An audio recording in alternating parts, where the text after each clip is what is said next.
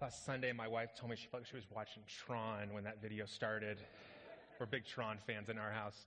Um, but speaking of movies, one of the things I like to do on the weekends is, is watch a movie that just helps me to disconnect from reality. Because the world is hard and it's intense and it's stressful. And so, so often I just look to movies not to make a, a point about society and the world, not to show me some side of humanity that I haven't seen. Sometimes I just want to turn my brain off pop some popcorn and just disconnect. And one of my favorite actors to help me do that is this guy, The Rock. Um, his movies are not typically the deepest in the world, um, but they are fun and they help me disconnect from reality. And I just have so much admiration for this guy's discipline. I mean, I follow him on Instagram, and this guy, when he works out, I mean, he gets after it.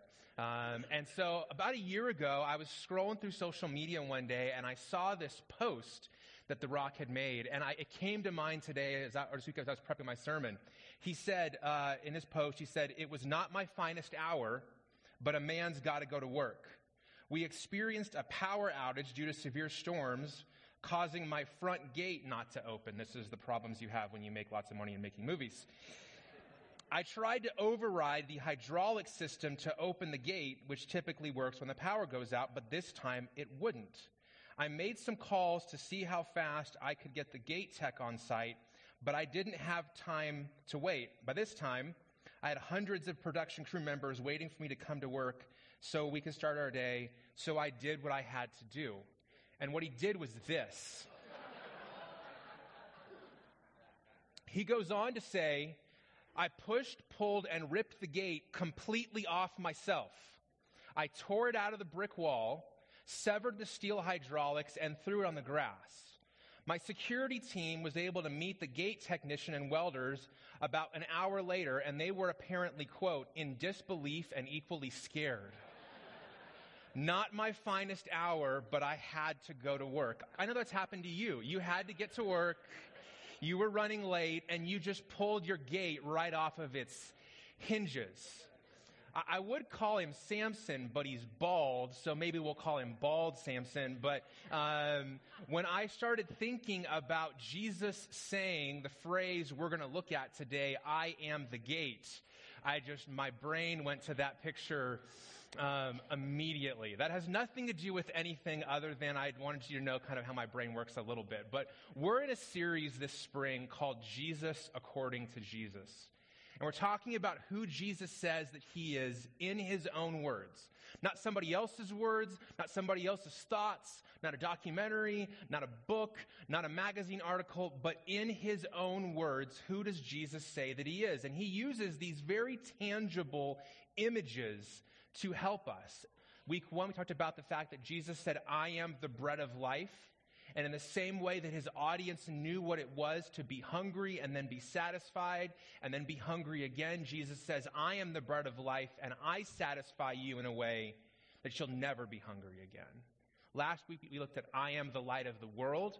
We talked about the fact that to people who've known darkness so well, Jesus steps in and he says, I am the light. And anyone who follows me will never walk in darkness but have the light of life. And so I hope this week you you lit a candle and you connected with the fact that in the midst of wherever you're at today and dealing with darkness, Jesus is your light there. And as I said earlier, today's statement is I am the gate. You may be familiar with this from your study of the Bible. Your translation may say I am the door, but we're going to use the phrase I am the gate today. And so here's the big idea if you're taking notes this morning. If you want abundant life now and eternally, Jesus is your gate. If you want abundant life now in this life, in hum- your human life while you're on earth, and you want it after you die eternally, then Jesus is your gate to that life. And Jesus makes this statement in John chapter 10. So if you have a copy of the scriptures with you today, I'd encourage you to pull it out and open up to the book of John. All of our uh, work in this series is in the book of John because these seven statements Jesus makes are recorded by John here. If you're watching online or you don't have a Bible, you can just open up your web browser, type this phrase in there, and you'll find it. If you're new to the Bible, John is the fourth book in the second section of the Bible called the New Testament. It's preceded by Matthew, Mark, Luke, and John. Um, this is a much shorter passage than last week. My wife told me when I got home that when I stood up last week and announced we were reading 19 verses, she's like, the whole thing? So um, this is much shorter for you guys who don't enjoy standing, but I would enjoy to invite you to stand as we read God's word this morning. Jesus says this Truly I tell you, Anyone who does not enter the sheep gate pen by the gates, but climbs in some other way is a thief and a robber. The one who enters by the gate is the shepherd of the sheep. The gatekeeper opens it for him, and the sheep hear his voice. He calls his own sheep by name, and he leads them out. And when he's brought all his own outside, he goes ahead of them. The sheep follow him because they know his voice. They will never follow a stranger Instead, they will run away from him because they don't know the voice of strangers. Jesus gave them this figure of speech, but they did not understand what he was telling them. Jesus said again, Truly I tell you, I am the gate for the sheep, and all who came before me are thieves and robbers, but the sheep didn't listen to them. I am the gate. If anyone enters by me, he will be saved and will come in and go out and find pasture.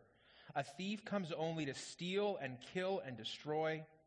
I have come so that they may have life and have it in abundance. Jesus, we pray that we would be open to you today. That just as our Bibles are open now, our hearts would be open too. We pray that we would receive what it is you're trying to say to us. And we pray that it wouldn't be lost on us what you are inviting us to today. And I pray that the words of my mouth and the meditations of my heart would be pleasing to you, my rock and my redeemer. In your name we pray. Amen. You can be seated this morning. So, this passage tells us that Jesus tried to speak to them in a figure of speech, but they didn't understand. And so, my hope today is to help you make it as accessible for you to understand what Jesus was trying to say so that you don't end up like his original audience missing it. And so here's what I think Jesus was trying to say to us. I think there's four separate things here. The first thing I think he was trying to say to us is we're sheep. All of us are sheep. In this story, the people, in the metaphor or figure of speech that Jesus is giving, the people that we are, are the sheep. And Jesus says this repeatedly in John chapter 10. In John 10 3, he says, The gatekeeper opens the gate for the shepherd and the sheep hear his voice, and he calls his own sheep by name, and he leads them out. And when he's brought all his own outside, he goes ahead of them, and the sheep follow him because they know his voice. We're going to be in John 10 next week as well when we explore Jesus' statement that I am the good shepherd. But it isn't just John 10 where we talk about in Scripture that we are sheep. One of the most favorite passages in all the Bible is in the book of Psalms chapter 23, the psalm of the Good Shepherd. And David begins that psalm by saying, The Lord is my shepherd, I shall not want. He makes me lie down in green pastures. Translation David is a sheep. I mean, he's a king, but he's also a sheep. Later on in Psalm, Psalm 100, the writer says, Acknowledge that the Lord is God. He made us, and we are his, the sheep of his pasture. In another instance, the gospel writer Mark talks about Jesus and says, when Jesus went ashore from a lake, he saw a large crowd and had compassion on them. Why? Because they were like sheep without a shepherd. And then he began to teach them many things. So it doesn't matter where you're reading the Bible, if you're in the Old Testament or the New Testament, it doesn't matter if you're a king like David or you're just a common person like this crowd. We are sheep. Now, there's a problem with this statement in our world today. There's a lot of people who would say, I'm not a sheep. This phrase has become incredibly popular in the last five to seven years. People say, I'm not a sheep, and that has to do with their politics, that has to do with a cultural issue, Maybe that has to do with where they get their news. And I hear that and I understand that, and I have friends who this is their phrase But here's what I would encourage you, maybe even push you with. I think it's difficult to say that phrase in the context or arena of politics and for it not to become an identity that begins to shape your life even as you're walking with Jesus. Because this phrase is rooted in a um, pride, it's rooted in an independence that I think runs counter to the way that Jesus wants us to walk in. I'm not a sheep. You're not going to tell me what to do. I'm not a sheep. I'm not just going to be easily taken advantage of. I'm not a sheep. I'm not going to be a follower. And yet, what Jesus says to us is, well, I'm your shepherd, and you're going to follow me. Couple years ago, there was a viral video that came across my social media feed, and it was a woman saying that she believed that this was a season when Jesus was separating the sheep and the goats in the culture. And over in another section of the video, she had said that she wasn't a sheep. And so she said, Jesus is separating the sheep and the goats. And the man interviewing her, I don't know this guy, so this is just how I'm watching the video. I could see a little bit of a grin on his face, like he'd been to Sunday school as a kid. And so he just asked her, Well, which one are you? And she said, Well, I'm not a sheep, I'm a goat. And I'll just tell you, if you haven't read Matthew 25, Jesus basically says, this is my translation of Jesus, you want to be a sheep, you don't want to be a goat. Matthew 25, 31 to 45, Jesus says, I'm separating them, the sheep and the goats, and the sheep go on to eternal life with him, and the goats go on to eternal life separated from him. You want to be a sheep, because the only other option is a goat. And again, if you're like, Scott, stop getting political. I'm not trying to get political. I'm trying to get your politics out of your relationship with God so it doesn't keep you from following Jesus in the way that he wants you to. Because, see, here's the thing to follow Jesus is to walk more deeply into humility. You will not be formed into the image of Jesus if you lack humility. Philippians chapter 2.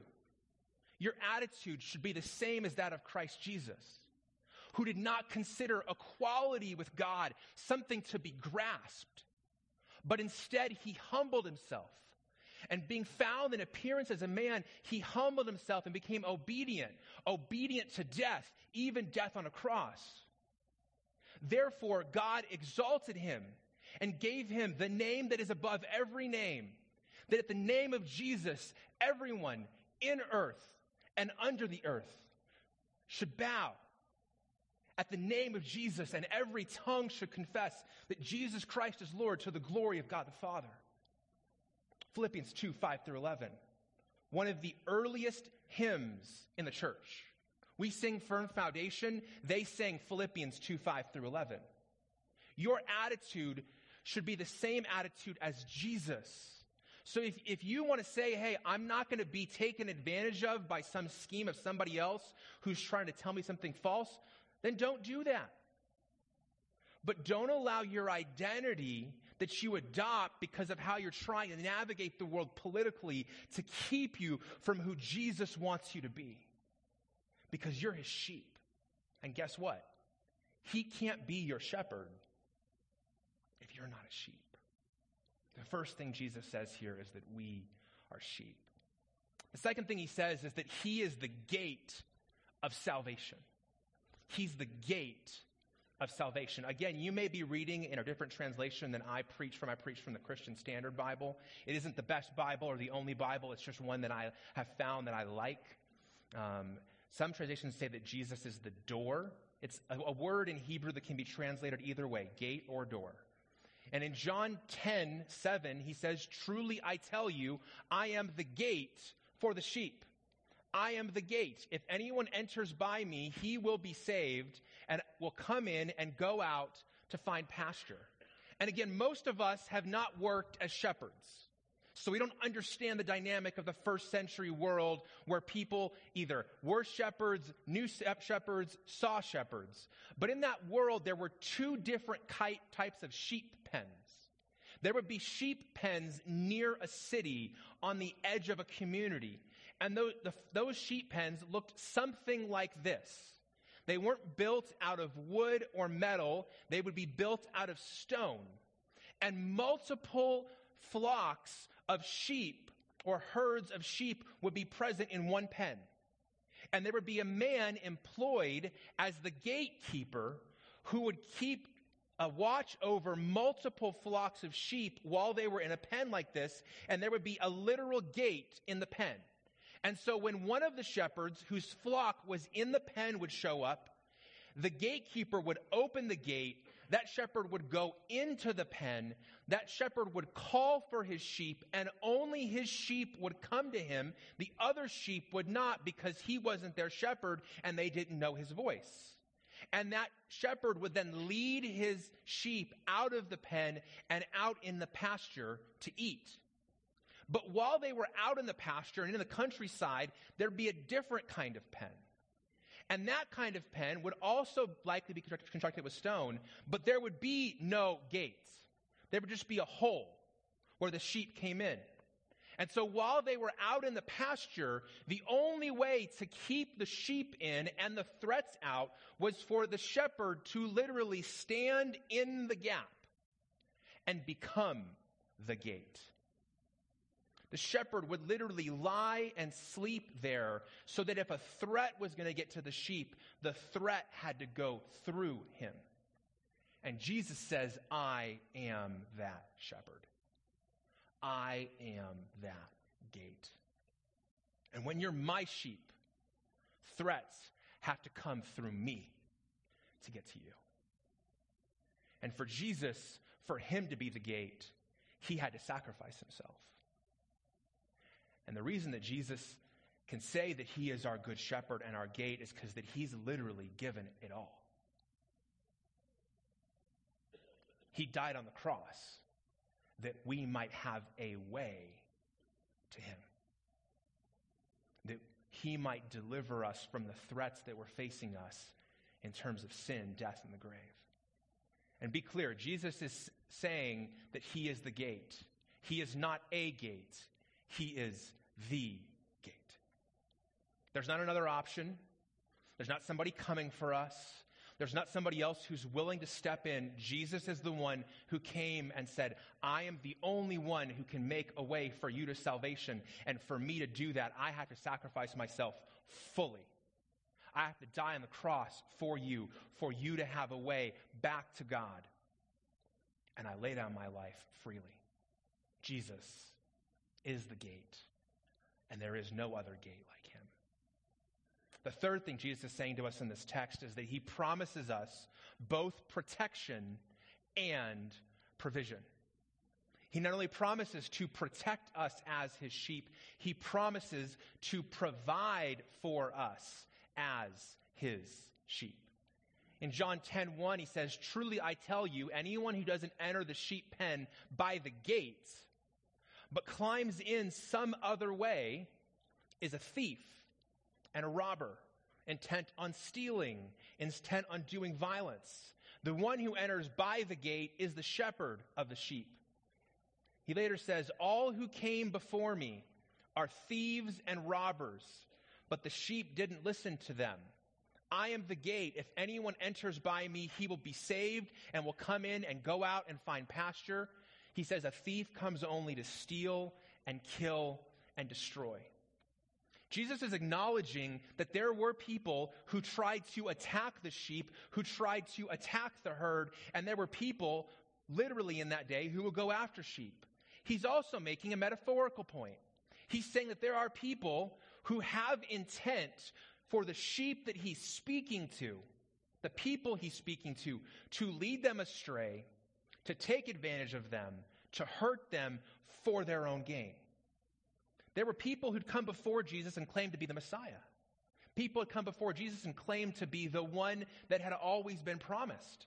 And Jesus said they came with ill intent, with bad motives, with selfish agendas. And those were played out and proven. He said, I'm not like those shepherds.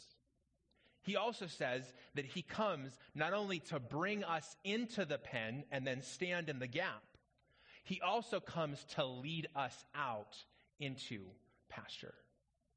Some of us have a really easy time embracing the idea that God is big enough to deal with the obstacles, the enemies, the um, painful difficulties to protect us. Some of us have an easy time with that.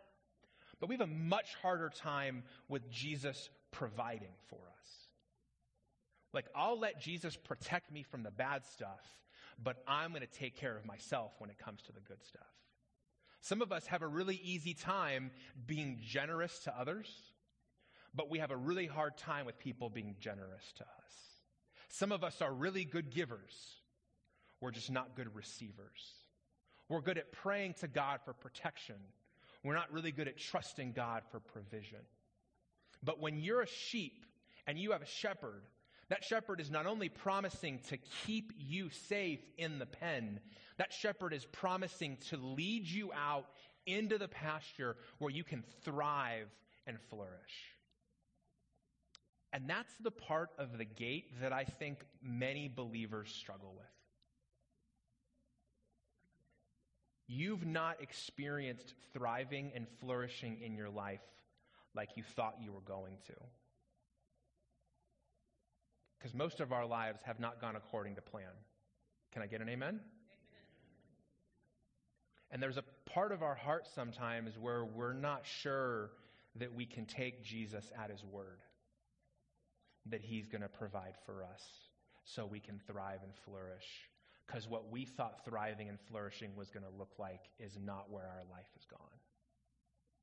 And to trust in Jesus as our gate is to open ourselves up to Him and put our full trust in Him. Yes, to protect us, but also to provide for us.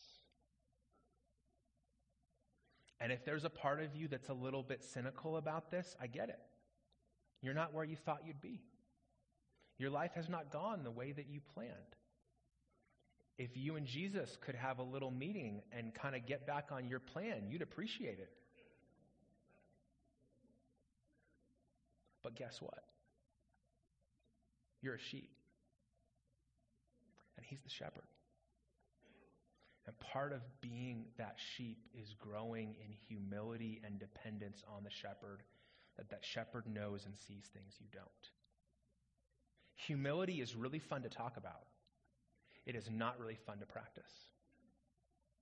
And Jesus transformed our world when it came to humility.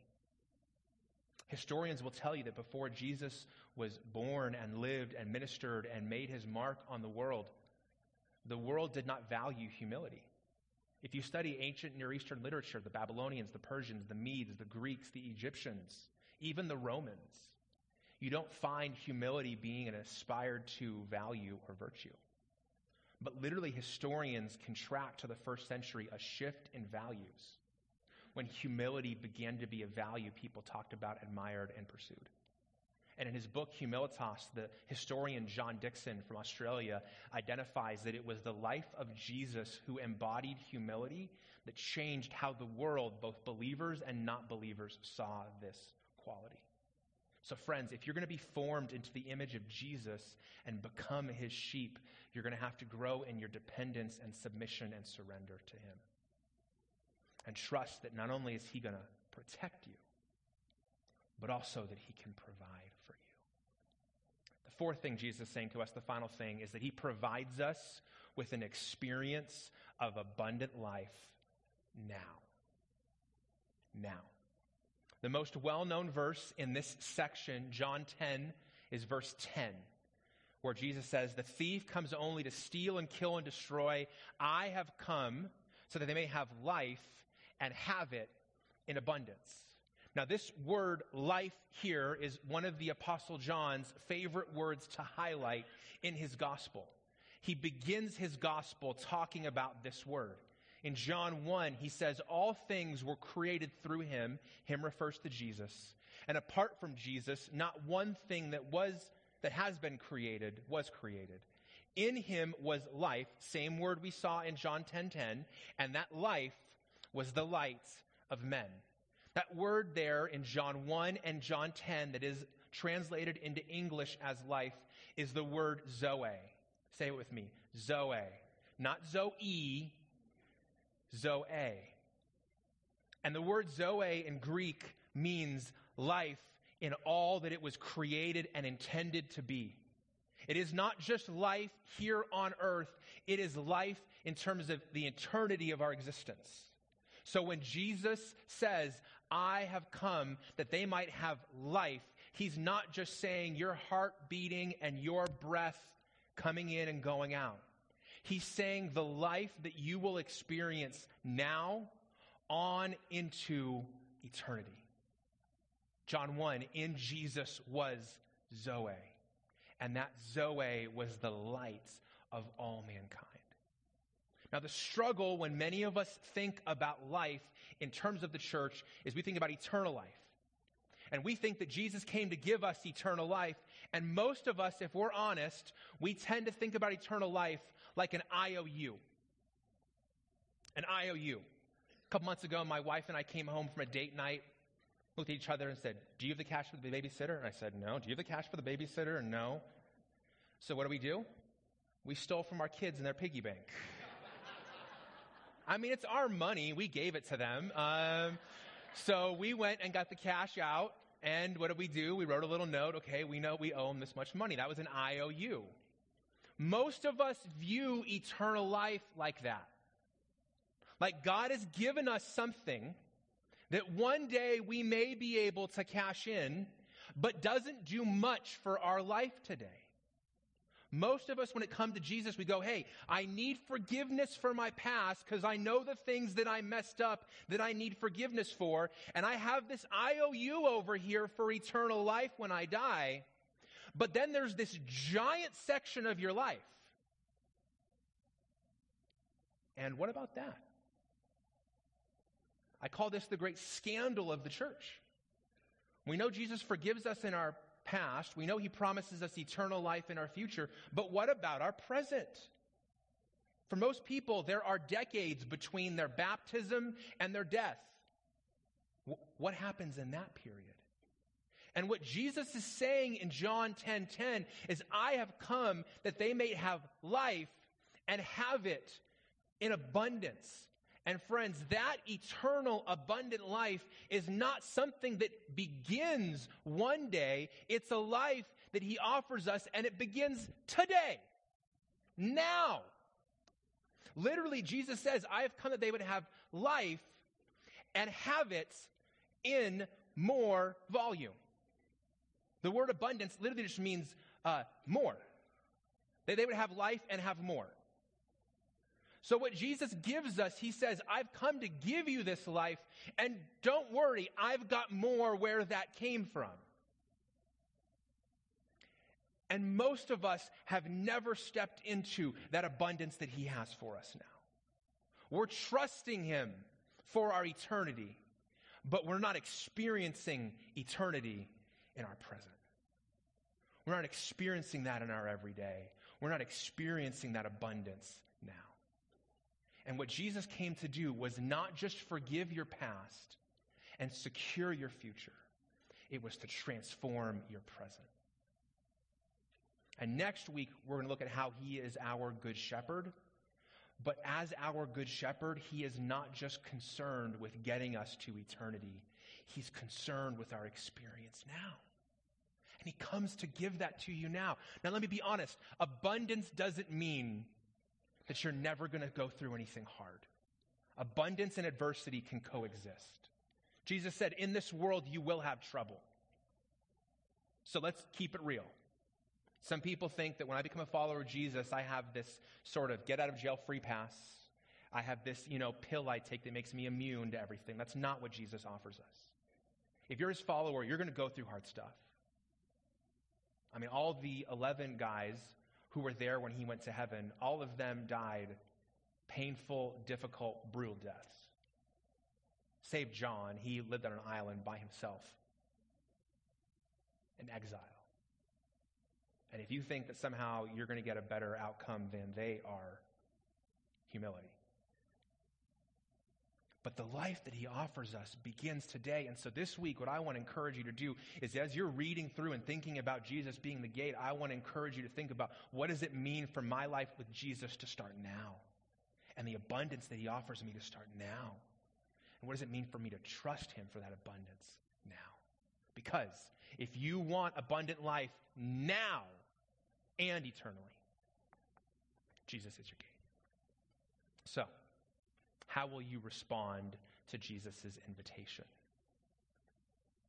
I was having lunch with a friend of mine this week, and he gave me a gem.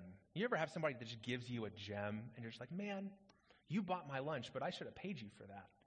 I was talking to him about going to therapy. I, am in therapy. I believe you need Jesus and therapy to live a good life. Um, and so I was in therapy this week, and I really was annoyed with my therapist. Like, he was being a punk. He wasn't letting me off the hook. He was pushing me. Um, and, and I just was not liking it. And my friend said, You ever think that maybe that's how people feel when you get to this part of your sermon? like, you don't let them off the hook, you just keep pushing them. I was like, Man, I'd never thought about that. So thank you, friend. Here's the first thing I want to invite you to do this week enter life through the gate that's Jesus. Some of you have never entered through the gate that is Jesus. You've been coming to church, you've been watching online, you've been around for a long time, but you have never experienced salvation through the gate that is Jesus. And you could do that as straightforward as A, B, and C. You could admit that you're a sinner and that you need a Savior. B, you could believe that Jesus died on the cross for your sins and was raised from the dead. And C, you could confess that Jesus is your Lord and leader and call upon him to save you. See, Jesus isn't just asking us to mentally go, okay, you're the gate. He's asking us to enter through him the gate to the salvation that he has for us. And if you've never put your faith and trust in him, we're going to give you an opportunity this morning. Number two, you can humble yourself. Life isn't always a binary, it isn't always this or that. But when it comes to humility, it is that. Jesus basically says you can either humble yourself and God will exalt you, or you can exalt yourself and God will humble you. I mean, God's plan A for us is for us all to humble ourselves. And let me tell you, I've experienced plan B, and you want plan A. Life will bring you to your knees. And you can either bow your knees or life will bring you to your knees. And I'd encourage you that this is an opportunity to humble yourself. I know humility is not a high value in our culture today. We tend to reward people who are the opposite of humble. But if we're going to become like Jesus, we, are not going to do it without humility. Number three, submit to his protection and trust his provision. Some of you are really good at providing for yourself and protecting yourself. And part of becoming like Jesus and becoming his sheep is submitting to the protection that he's offering you and trusting the provision he wants to make available for you. Now you say, Scott, that sounds like I'm going to be opening myself up and exposing myself. Yeah, that's what surrender looks like. That's what vulnerability looks like. It's what a sheep is. On its own, it's vulnerable. That's why it has a good shepherd. That's next Sunday. And then finally, embrace abundance now. I think we need to reclaim the word abundance. Now, some of you get a little cringy when I use the word abundance. You're thinking I'm going to start talking about uh, blessings from God and prosperity gospel and Benzes and blessings. It's really tragic that a small subset of the church in the last 150 years has co opted and owned one biblical idea and twisted it. And if you want to know the theology that, that America has best exported to the world, it is the prosperity gospel. I've been in the southern hemisphere and seen its power. But abundance doesn't just mean that you're making lots of money, you never get sick, and you have the biggest house and the biggest car on the street. Because what did Jesus say? Store up your treasures in heaven, where moth and rust do not destroy, and where thieves do not break in and steal. If the abundance that we're talking about rusts and is destroyed, it's not the kind of abundance that Jesus is offering us. And I want to encourage you that there is abundance available for you now with Jesus. And there's more. there's always more with him. Let's pray. Jesus, we thank you that you are the gate. We thank you that you are the way. We thank you that you are the one who literally stands in the gap between what is our future destiny in sin and death and separation from you, and you sacrifice yourself so that a way can go forward for us to salvation and abundance, to thriving and flourishing. We thank you that you have done for us what we couldn't do for ourselves. And we pray that we wouldn't just recognize that cognitively in our heads. We pray that we would experience it emotionally in our hearts. We volitionally commit to it with our lives. Jesus, I believe there are some people here and some people who are watching now or who will watch later who have never experienced your salvation because they've never entered through the gate that is you. And if that's you right now, just in the quietness of this moment, I want to encourage you to take those three steps A, B, and C.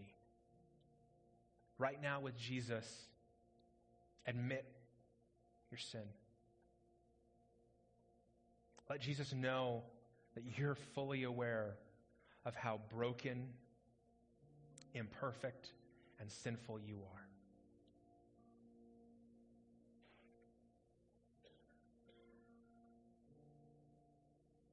And then B, believe. Believe that Jesus is the gate to salvation, that he is the perfect Son of God who lived a perfect, sinless life, who died on a cross to take the penalty that was yours, and that rose from the dead to conquer what you could not conquer yourself.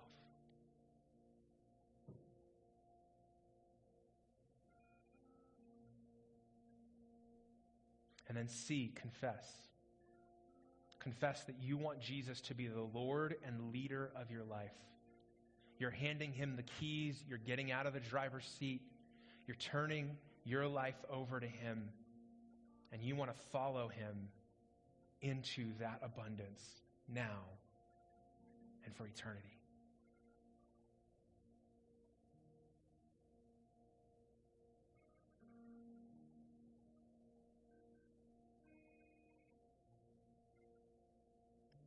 Jesus, I pray for my friends in this room and those who are watching that we wouldn't just be deeply committed to you as an idea,